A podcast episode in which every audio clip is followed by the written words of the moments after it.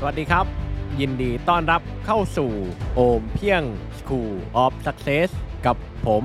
เจตธีรทรจิรัทนัยโรธผู้แปลหนังสือขายดีระดับตำนาน Think and Grow Rich โอมเพียง Edition The Science of Getting Rich The Richest Man in Babylon As a Man Think และ The Power of Your Subconscious Mind เป้าหมายของผมในการทำพอดแคสต์โอมเพียง School of Success คือเพื่อมอบไอเดีย แรงบันดาลใจ ป้ายบอกทาง และทุกอย่างที่จำเป็นสำหรับการเดินหน้าสู่ชีวิตที่ท่านต้องการ ทุกๆอาทิตย์อย่างน้อยหนึ่งครั้ง ผมจะมาแบ่งปันสิ่งที่ผมได้เรียนรู้ เรื่องราวดีๆ รวมไปถึงบทสัมภาษณ์บุคคลที่ประสบความสำเร็จที่เก่ง ที่เจ๋ง และที่มีความสุขกับสิ่งที่เขาทำเพราะอย่างที่นโปเลียนฮิลบอกใบ้เอาไว้ อย่างชัดเจนในหนังสือ Think and Grow Rich โอมเพียง Edition ทุกความสำเร็จ ทุกความร่ำรวย ล้วนแล้วแต่เริ่มต้นจากไอเดีย พอดแคสต์ตอนนี้ แด่ทุกอย่างในชีวิตที่ท่านปรารถนาครับ พอดแคสต์ตอนนี้เป็นส่วนหนึ่งของซีรีส์พิเศษ โอมเพียง Self Publishing 101 part ที่แล้วผมพูดเรื่องกระบวนการพิสูจน์อักษรและจัดรูปเล่ม ซึ่งเป็นขั้นตอนสุดท้ายก่อนส่งโรงพิมพ์ อย่างที่บอกว่าเรื่องโรงพิมพ์ไหนดี อันนี้ผมขอไม่พูดถึงทุกโรงพิมพ์มีข้อดีและข้อเสียต่างกัน ไม่มีที่ไหน perfect สำคัญคือทำงานร่วมกันแล้วสบายใจ ราคาสมเหตุสมผล และให้เกียรติผลงานของเรา เรื่องโรงพิมพ์ ผมแนะนำให้ทำกันบ้าน หาข้อมูลและโทรคุยเอง ถ้าราบลื่น คุยง่าย คุยรู้เรื่องตั้งแต่ต้น โอกาสที่จะเป็นเช่นนั้นตลอดรอดฝั่งก็มีมาก แต่ถ้าคุยยากเก๋าเกม ดูไม่ใส่ใจพราะเห็นเราหน้าใหม่ อย่าไปคาดหวังว่าเขาจะดีขึ้น เป็นไปได้ยาก เลือกโรงพิมพ์ที่อย่างน้อยมีน้ำใจกับเราตั้งแต่ต้นดีกว่าครับ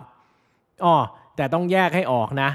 บางทีเขาแนะนำห้วนๆก็อย่าไปว่าเขาคุยขมเพราะเขาอาจหวังดีจริง ๆ หรือเห็นว่าเราคุยไม่รู้เรื่องจริง ๆ ผมอะได้คำแนะนำดีๆ จากโรงพิมพ์เยอะ โรงพิมพ์เก่งในสิ่งที่โรงพิมพ์ทำนั่นคือผลิตสิ่งพิมพ์ มันไม่ง่ายนะที่จะทำธุรกิจโรงพิมพ์ ดังนั้นเขารู้ในสิ่งที่เขาทำครับ ทีนี้ผมอยากจะย้อนกลับไปเรื่องช่องทางการขาย ซึ่งเอาจริง ๆ เป็นเรื่องที่ผมคิดเป็นเรื่องแรก ๆ และเป็นแรงบันดาลใจอย่างที่ 3 ที่ผมได้รับด้วย หลังจากที่ผมได้รับแรงบันดาลใจที่ 2 ที่จะแปลหนังสือ Scientific Advertising ผมเริ่มแปลทันที แต่ในขณะเดียวกัน ผมก็คิดเรื่องช่องทางการจัดจำหน่าย และการทำการตลาดไปด้วย ตอนนั้นปี 2016 กระแสอีบุ๊กมาแรงครับ ถึงขนาดมีคนออกมาฟันธงว่าเป็นอวสานของสิ่งพิมพ์พูดง่ายๆ เขากำลังสื่อว่าอีบุ๊กคืออนาคต หนังสือเล่มคืออดีต มันไม่ผิดที่เขาคิดแบบนั้นอีบุ๊กทั้งทำง่ายกว่า ต้นทุนน้อยกว่า และพกพาง่ายกว่า ตอนนั้นใครๆก็ทำอีบุ๊กโรงพิมพ์ที่ผมคุยด้วยยังกังวลครับ แต่ผมเลือกพิมพ์หนังสือเล่มแบบไม่ได้คิดอะไรมากเลย เหตุผลง่าย ๆสำหรับผมหนังสือเป็นเล่มมีเสน่ห์มีความขลัง มีคุณค่าทางใจ และส่งผ่านพลังงานได้มากกว่า อีกอย่างถ้ามีผู้อ่านต้องการอีบุ๊กจริง ๆ และผมก็มีเยอะด้วย เราทำได้ทันทีและขายได้ทันที ผมไม่ปฏิเสธผู้อ่านอยู่แล้วครับ แค่ต้องปักธงทางเดินของตัวเองให้มั่นคง ด้วยหนังสือเล่มเสียก่อนในใจผมตั้งแต่ได้รับแรงบันดาลใจที่สองผมไม่มีความคิดที่จะทำหนังสือทั่ว ๆ ไป ผมอยากทำหนังสือมีชีวิต หนังสือที่ผู้อ่านสัมผัสได้ถึงหัวใจและพลังงาน หนังสือที่สร้างผลลัพธ์ให้ผู้อ่านที่ยอมเปิดใจ และผมก็ทำสำเร็จ ซึ่งตรงนี้เป็นที่มาของสโลแกนของโอมเพียง เมื่อคุณอ่านหนังสือของโอมเพียงเป็นครั้งที่สองคุณไม่ได้เห็นบางอย่างที่คุณไม่เคยเห็นในหนังสือมาก่อน คุณแค่เห็นบางอย่างที่ไม่เคยเห็นในตัวคุณมาก่อน หนังสือของโอมเพียงคือศิลปะ มันคือพลังงาน มันคือมรดกครับ สรุปผมเลือกทำหนังสือเล่มเป็นหลัก คำถามถัดไปคือช่องทางการขาย เลือกช่องทางการขายยังไง อันนี้เป็นอีกคำถามที่ผมตอบแทนท่านไม่ได้จริง ๆ แต่ผมจะเล่าเรื่องราวของผมให้ฟัง ผมใช้เวลาตัดสินใจเรื่องช่องทางการขายหนังสือไม่นานครับ ส่วนหนึ่งก็เพราะระหว่างที่ตัดสินใจ ผมได้รับแรงบันดาลใจที่ 3 พอดี ตอนนั้นน่ะสอบถามไปตามช่องทางร้านหนังสือต่างๆ ก็ได้ข้อสรุปว่าไม่เอาดีกว่า ผมรู้สึกว่าต้องขอบคุณพนักงานร้านหนังสือ ผมไม่รู้ว่าพนักงานตำแหน่งไหนนะ ที่คุยกับผมในตอนนั้นที่ให้ข้อมูลผมตอนนั้นมาก ๆ เลย เพราะผมได้รับแรงบันดาลใจที่ 3 จากเขา เรื่องมีอยู่ว่าหลังจากที่ผมติดต่อเข้าไปสอบถามความเป็นไปได้ ในการนำหนังสือแปลเล่มแรกเข้าไปขาย แต่ผมกลับได้พบกับความเป็นไปไม่ได้สารพัดก็อย่างที่เคยเคยเจอนั่นแหละครับอ๋อนักเขียนหน้าใหม่แถมหนังสือแปลด้วย ราคาแนะนำไม่ควรเกิน 180 นะ มีค่าแรกเข้าเท่านี้ ตอนนั้นน่าจะ 35,000ถ้าจำไม่ผิด มีค่าส่วนแบ่งการตลาด 35%ขายไม่ได้ต้องรับกลับไปเองนะ ที่ร้านไม่มีที่เก็บสต็อกให้ แล้วก็ที่ร้านอาจมีช่วยทำการตลาดด้วยการวางเป็นหนังสือแนะนำแต่อันนี้ก็มีค่าใช้จ่ายนะบลาบลาบลาบลาบลาผมฟังจบก็ถามไปว่า มีทางที่ค่าพวกนี้จะต่ำลงกว่านี้ไหม เขาตอบมาว่า ก็ถ้าเป็นนักเขียนมีชื่อเสียง มีคนติดตามเยอะ ตัวเลขก็จะดีกว่านี้ ถ้าคิดว่าตัวเลขสูงเกินไป ก็ลองทำการตลาดขายเองน่าจะเหมาะกว่า ผมวางสายแบบงงๆ และเป็นประโยคติดดาบเบาๆ ก่อนวางสายนี่แหละ ที่ทำให้ผมได้รับแรงบันดาลใจที่ 3 ถ้าเรียกตัวเองว่าเป็นนักการตลาด ถ้า scientific advertising ที่เรากำลังแปลดีจริง ไม่มีวิธีไหนพิสูจน์ความยอดเยี่ยมของหนังสือ ได้ดีไปกว่าการใช้ความรู้ในหนังสือเล่มนี้ทำการตลาดเพื่อขายหนังสือเล่มนี้อีกแล้ว อีกอย่างเมื่อมาถึงเรื่องของตัวเลข ในหัวผมคำนวณค่อนข้างเร็ว ต่อไปนี้เป็นตัวเลขสมมุตินะครับ สมมุติค่าพิมพ์หนังสือ 200,000 บาท ได้หนังสือ 5,000 เล่ม เอาเข้าร้านหนังสือจ่ายค่าแรกเข้า 35,000 บาท ต้นทุนตอนนี้เพิ่มเป็น 235,000 บาท แปลว่าก่อนที่จะได้เงินบาทแรกต้องจ่ายไปแล้ว 235,000 บาท เฉลี่ยต้นทุนเล่มละ 47 บาท พนักงานขายใจดี แนะนำให้ขาย 180 บาท แพงกว่านี้ร้านหนังสือไม่กล้าโปรโมทให้ เขาบอกว่าไม่เสี่ยง ถ้าขายได้ต้องแบ่งร้านหนังสือ 35%คือ 63 บาท ผมไม่ได้ถามเรื่องค่าหิ้งและค่าการตลาดต่อ ผมค่อนข้างกลัวคำตอบ ต้นทุนเดิมคือ 47 บาท ดังนั้นบวกไปบวกมาลบไปลบมาเหลือกำไร 70 บาท ต่อเล่มนะ อันนี้ต่อเล่ม ถ้าอยากให้เท่าทุนต้องลุ้นให้ร้านหนังสือขายให้ได้ 2,136 เล่ม หลังจากนั้นถึงจะกำไร และถ้าขายหมด 5,000 เล่ม เราจะได้กำไรประมาณ 200,000 บาท ซึ่งสำหรับคนอื่นผมไม่รู้ แต่สำหรับผมมันไม่น่าทำอะอาชีพนี้ เพราะคำถามแรกเลยคือเวลา เมื่อไหร่จะขายหมด เมื่อไหร่จะได้เงิน คิดง่ายๆ ใช้เวลาผลิตหนังสือ 3 เดือน รวมเขียนด้วย อย่างเร็วที่จะได้เงินคือเดือนที่ 4 และถ้าต้องการต้นทุนคืนบวกกำไร 200,000 บาท แปลว่าเดือนแรกต้องขายได้ 5,000 เล่ม 4 เดือนได้กำไร 200,000 บาท เท่ากับเดือนละ 50,000 บาทคำถามที่ 2 ถ้ามันขายดีจริง เราจะเป็นสุขหรือเป็นทุกข์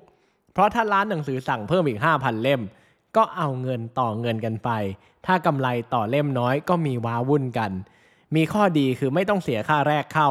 และน่าจะขายได้ง่ายขึ้น เพราะถ้าขายหมดจริง แปลว่าหนังสือติดลมบนพอประมาณ ผมไม่รู้ว่าที่คิดนั้นถูกไหม แต่นั่นไม่ใช่ประเด็นสำคัญ ประเด็นสำคัญคือแรงบันดาลใจที่ 3 ที่ปิ๊งแวบขึ้นมา ถ้าเรียกตัวเองว่าเป็นนักการตลาด ถ้า scientific advertising ที่เรากำลังแปลดีจริง ไม่มีวิธีไหนพิสูจน์ความยอดเยี่ยมของหนังสือ ได้ดีไปกว่าการใช้ความรู้ในหนังสือเล่มนี้ทำการตลาดเพื่อขายหนังสือเล่มนี้อีกแล้ว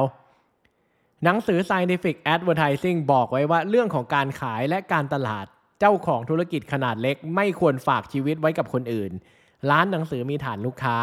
ได้ awareness ไม่ต้องวุ่นวายเรื่องแพ็คหนังสือ ไม่ต้องเสียค่าขนส่ง แต่เราแทบควบคุมอะไรไม่ได้เลย ทุกอย่างขึ้นอยู่กับความเมตตาของเขา และสุดท้ายการทำการตลาดของเราอยู่ดี ผมไม่ได้พูดผิด ยอดขายขึ้นอยู่กับการทำการตลาดของเราอยู่ดีครับ ต่อให้ได้กำไรเยอะกว่านี้ แต่เล่มนี้เป็นเล่มแรก และผมต้องการพิสูจน์ความขลังของวิชาการตลาด โบราณ 100 ปี ตัวเลือกร้านหนังสือเลยต้องตัดทิ้ง ลงมือทำการตลาดเอง ขายเองและส่งเอง ด้วยวิชาทุกอย่างบวกกับประสบการณ์ที่ได้จากหนังสือ Scientific Advertising ให้มันรู้แล้วรู้รอดกันไป ก่อนจะไปกันต่อเพื่อไม่ให้เข้าใจกันผิด ผมขอชี้แจงตรงนี้เหตุผลที่ผมไม่เอาเข้าร้านหนังสือ เพราะผมต้องการพิสูจน์ความขลัง ของ Scientific Advertising และหนังสือการตลาดระดับตำนานที่ผมใช้เล่มอื่นๆ เหนือเหตุผลอื่น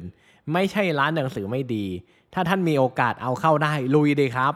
ช่องทางการขายยิ่งเยอะ คือการอำนวยความสะดวกลูกค้า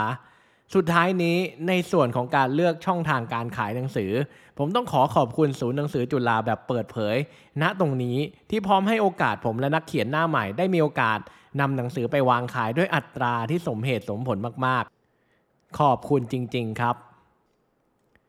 ว่าด้วยเรื่องของการตั้งราคา ไม่เชื่อก็ต้องเชื่อ แต่เรื่องที่ทำให้หนังสือ Scientific Advertising และอีกหลายเล่มเกือบพิมพ์ไม่เสร็จทัน deadline คือเรื่องการตั้งราคาครับ ข้อมูลทุกอย่างในตอนนั้นบอกผมว่า หนังสือแปล คนแปลก็ no name หนังสือการตลาดตกยุคด้วย ไม่ควรราคาแพงกว่า 185 บาท ลองคุยกับคนที่เคยทำหนังสือของตัวเอง เขาก็บอกว่าถ้าอยากขายได้มากกว่า 3,000 เล่ม ราคาห้ามเกิน 200 บาท วินาทีสุดท้ายของวัน deadline ที่จะไฟเขียวให้โรงพิมพ์เริ่มพิมพ์หนังสือ ผมจำได้ว่าพิมพ์ 185 บาทและลบทิ้ง ใส่เป็น 325 บาทแทนการตัดสินใจนั้นส่งให้ Scientific Advertising ขึ้นแท่นหนังสือแปลความหนาไม่ถึง 200 หน้า ที่มีราคาสูงที่สุดทันที ผมจำได้ว่าทีมงานของผมรวมถึงโรงพิมพ์ถามย้ำมาว่าเอาจริงเหรอ ผมตอบว่าเอาจริง 325 บาท ไม่รวมค่าส่งพิมพ์ไปเลย เพราะวินาทีนั้นผมได้แรงบันดาลใจที่ 4 พอดีครับ ย้อนกลับไปเมื่อประมาณ 20 ปีที่แล้ว มีหนังชื่อ Daredevil ผมจำเนื้อหาหนังไม่ได้ มันเป็นหนังซูเปอร์ฮีโร่แต่ผมจำโฆษณาหนังได้แม่น หัวหน้ามาเฟียถามนักฆ่าที่เขาจ้างมาจัดการกับพระเอก ว่าเอ็งจะทำให้คนที่ไม่รู้จักความกลัว กลัวอะไรได้ยังไง นักฆ่าตอบไปแบบเท่ๆ ก็แค่เอาความกลัวไปใส่ในหัวใจของมัน ถึงสุดท้ายพระเอกจะชนะแบบง่ายๆด้วย และคำพูดของนักฆ่าก็เป็นแค่คำพูดเท่ๆ แต่มันกลับกลายเป็นแรงบันดาลใจที่ 4 ของผม ใส่ความต้องการหนังสือเล่มนี้เข้าไปในหัวใจของลูกค้า คือผมนึกไม่ออกจริง ๆ ว่าจะใช้เหตุผลอะไรขายหนังสือการตลาดโบราณ ราคา 375 บาท อันนี้ราคารวมค่าส่งแล้วนะ ที่แปลโดยนักแปลโนเนมไม่มีใครรู้จัก แต่ในฐานะ direct response copywriter เรื่องนี้เป็นพื้นฐานของวิชา ลูกค้าซื้อด้วยอารมณ์ไม่ใช่เหตุผล อีกอย่างมันเป็นเรื่องของความรู้สึกส่วนตัวด้วย เพราะการตั้งราคาหนังสือสำหรับผมอะ่ะมันไม่ใช่แค่ราคาหนังสือดิครับ มันคือการตั้งราคาผลงาน ผมไม่ได้กำลังขายหนังสือ ผมกำลังขายผลงานที่ใช้ทั้งทักษะ ความสามารถและประสบการณ์ในการสร้างสรรค์มันขึ้นมา ผลงานที่จะไปสร้างผลลัพธ์ทางการตลาดให้เจ้าของธุรกิจจำนวนมาก ด้วยหลักการที่ได้รับการพิสูจน์มาแล้ว ดังนั้นป้ายราคา 185 บาท ไม่เป็นผลดีกับใคร จะตั้ง 185 หรือ 500 บาท สุดท้ายผมก็ใช้ความพยายามในการทำการตลาดระดับเดียวกันอยู่ดี ชั่งน้ำหนักทุกอย่างแล้ว 375 บาท รวมค่าส่งแล้วโลด ตัดภาพกลับมาปัจจุบัน 2023 ประสบการณ์ของผมมากขึ้น วันนี้ผมมาบอกกับท่านเรื่องของการตั้งราคา ไม่ว่าท่านจะขายสินค้าหรือบริการอะไรก็ตาม ท่านลืมทุกอย่างที่รู้เกี่ยวกับการตั้งราคาให้หมดได้เลยครับ แล้วถามหัวใจตัวเอง ตั้งตามความพอใจไปเลย ถ้าท้ายที่สุดแล้วสินค้าหรือบริการของท่านสร้างความพึงพอใจมากกว่าราคาที่ตั้ง ท่านจะตั้งเท่าไหร่ ท่านตั้งไปเลยครับสุดท้ายเรื่องของการขายและการตลาด ตอนนี้ในมือผมมีสินค้าเป็นหนังสือแปล เท่ากับหนังสือการตลาดระดับตำนาน Scientific Advertising ช่องทางการขายเท่ากับออนไลน์ ราคาเท่ากับ 375 บาทรวมส่งแล้ว วันที่หนังสือพิมพ์เสร็จไฟนอลเรียบร้อย ถัดจากนี้อีกหนึ่งเดือนผมต้องการ 2 อย่าง และต้องการเร็วที่สุด 1. ผมต้องการคืนทุนตั้งแต่ก่อนหนังสือพิมพ์เสร็จ 2. ผมต้องการทดสอบ ad โฆษณาก่อนเปิดตัวหนังสืออย่างเป็นทางการ มีเพียงวิธีเดียวที่ยิงนัดเดียวได้ทั้งสองอย่างที่ผมต้องการคือเปิด pre-order สถานการณ์คือผมไม่ต้องการใช้เงินในการทำการตลาดอีก เพราะเงินเติมลงไปที่ค่าพิมพ์หนังสือหมดแล้ว อย่างเดียวที่ผมทำได้คือ content marketingผมเริ่มทำ content ด้านวิชาการตลาดโบราณ และการเขียนโฆษณาเพื่อสร้าง awareness ให้กลุ่มเป้าหมายรู้ว่ากำลังจะมีหนังสือแปลการตลาดระดับตำนานออกมา เป้าหมายของ content คือให้คนรู้ว่าจะมี และให้คนรู้วันที่เปิด pre-order ระหว่างที่ content ของผมทำงาน ผมใช้วิชา copywriting ที่สั่งสมมาเขียน copy เตรียมไว้สำหรับวันเปิด pre-orderผมจำได้ว่าเมื่อจบช่วง pre-order ด้วยกลยุทธ์ content marketing บวกกับวิชา copywriting ผมคืนทุนค่าพิมพ์หนังสือ และได้กำไรมาประมาณ 8,000 บาท รวมทำ content ไปประมาณ 10 content ใน 10 content นี้เป็น viral ไปซะ2 content และใช้ Copy เพื่อขายทั้งหมด 2 เวอร์ชันรวมใช้เงินยิง ad ไปทั้งสิ้น 2,000 บาท ถือว่าเป็นการเริ่มต้นที่ไม่เลวเลย หลังจากหนังสือชุดแรกส่งถึงมือลูกค้าที่สั่ง pre-order ผมก็เปิดตัวหนังสืออย่างเป็นทางการ แอดโฆษณาเดิมที่ใช้ทำยอดเฉลี่ยได้วันละ 10-20 เล่ม ใช้เงินยิงแอดวันละ 300 บาทกฎของ Direct Marketing และ Copywriting คือ หา Copy ทำเงินที่ใช้ได้อย่างน้อย 10 ปี ดังนั้นต้องทดสอบไปเรื่อยๆ เขียนใหม่ทดสอบติดตามผล เขียนใหม่ทดสอบติดตามผล ผมทำเช่นนี้จนเจอ Copy ที่ทุกวันนี้ยังคงใช้อยู่ Copy นี้น่าจะเป็นแอดโฆษณาขายของที่มียอดแชร์เยอะที่สุดแล้วทำยอดในช่วงแรกเฉลี่ยวันละ 60-80 เล่ม ใช้เงินยิงแอดวันละ 300 บาทเช่นเดิม ทุกอย่างที่ผมใช้ตั้งแต่วันที่เริ่มทำการตลาดหนังสือครั้งแรก จนถึงรับงานเป็นที่ปรึกษากลยุทธ์ธุรกิจ จนถึงทุกวันนี้ ผมได้รับจากหนังสือ Scientific Advertising ทั้งสิ้น ครูการตลาดของผมทุกคนบอกว่า พวกเขาเริ่มต้นจากหนังสือเล่มนี้ และผมในวันนี้ก็มาบอกกับพวกท่านว่า ความสำเร็จในการทำการตลาดของผมทั้งหมด เกิดจากหนังสือเล่มนี้ มันยังได้ผลอยู่ และจะได้ผลตลอดไป เรื่องการตลาดถ้าไม่อยากเชื่อผม ผมเป็นใครก็ไม่รู้มาพูดอะไรเรื่องการตลาดไม่มีปัญหา แต่อย่างน้อยๆ เชื่อตำนานอย่างเดวิดโอกิลวีสักหน่อยก็ได้ครับ เพราะเดวิดโอกิลวีพูดกับพนักงานใหม่ทุกคนว่า ไม่มีใครควรได้รับอนุญาตให้ยุ่งกับการขายและการตลาด ถ้ายังอ่านหนังสือ Scientific Advertising ไม่ครบ 7 รอบ ผมขอแนะนำเป็นอย่างยิ่ง บทสรุป แม้จะมีผลงานออกมาเกิน 50 เล่มแล้ว แต่ผมยังรู้สึกว่าตัวเองตัวเล็กมากๆ ในวงการสิ่งพิมพ์ ในฐานะนักเขียน ผมยังคงรู้สึกอ่อนน้อมถ่อมตน ต่อหน้านักเขียนรุ่นพี่ และนักเขียนรุ่นน้องหลายคน ผมไม่ได้เขียนคู่มือนี้ขึ้น เพราะผมสำเร็จยิ่งใหญ่ ผมเขียนเพราะผมลั่นสัจจะเอาไว้ ว่าวันหนึ่งผมจะเขียน และวันนี้ผมก็ทำตามสัญญาที่ให้ไว้กับตัวเองแล้ว ผมไม่รู้ว่าความสำเร็จในวงการหนังสือและสิ่งพิมพ์วัดกันที่ไหน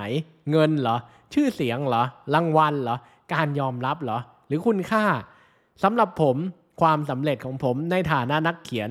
ในฐานะคนธรรมดาที่พิมพ์หนังสือของตัวเอง เริ่มต้นตั้งแต่ไม่กี่วัน หลังจากที่เจ้าของหนังสือ Scientific Advertising ได้รับหนังสือและส่งคำขอบคุณเข้ามา นับตั้งแต่วันนั้นไม่มีสักวันที่ผมไม่ได้อ่านข้อความดีๆ จากผู้อ่านที่ไว้ใจผลงานของโอมเพียง สำหรับผมนี่แหละความสำเร็จ ขอบคุณลูกค้าและผู้อ่านทุกคนที่อยู่ด้วยกันมา ตั้งแต่หนังสือ Scientific Advertising จนถึงตอนนี้ พวกท่านคือส่วนหนึ่งของโอมเพียง และเป็นส่วนสำคัญที่ทำให้เกิดคู่มือนี้ขึ้นมา ขอบคุณที่อ่านจนจบ ขอบคุณที่ฟังจนจบ คู่มือโอมเพียง Self Publishing 101 นี้ แด่ผู้มีความฝันทุกคนครับ สำหรับโอมเพียง School of Success episode นี้ก็จบเพียงเท่านี้ ก่อนจากกัน ถ้าท่านฟังพอดแคสต์ตอนนี้อยู่บน iTunes หรือ Apple Podcast อย่าลืมรีวิว 5 ดาว และเขียนความประทับใจให้ผมด้วยนะครับ มันจะมีความหมายและเป็นกำลังใจให้ผมอย่างมาก ถ้าตอนนี้ยังไม่ได้เป็นเจ้าของอีบุ๊กและหนังสือเสียงโอมเพียง The Big Book of Tested Affirmation รหัสลับสั่งจิตใต้สำนึกที่คนสำเร็จระดับโลกใช้กัน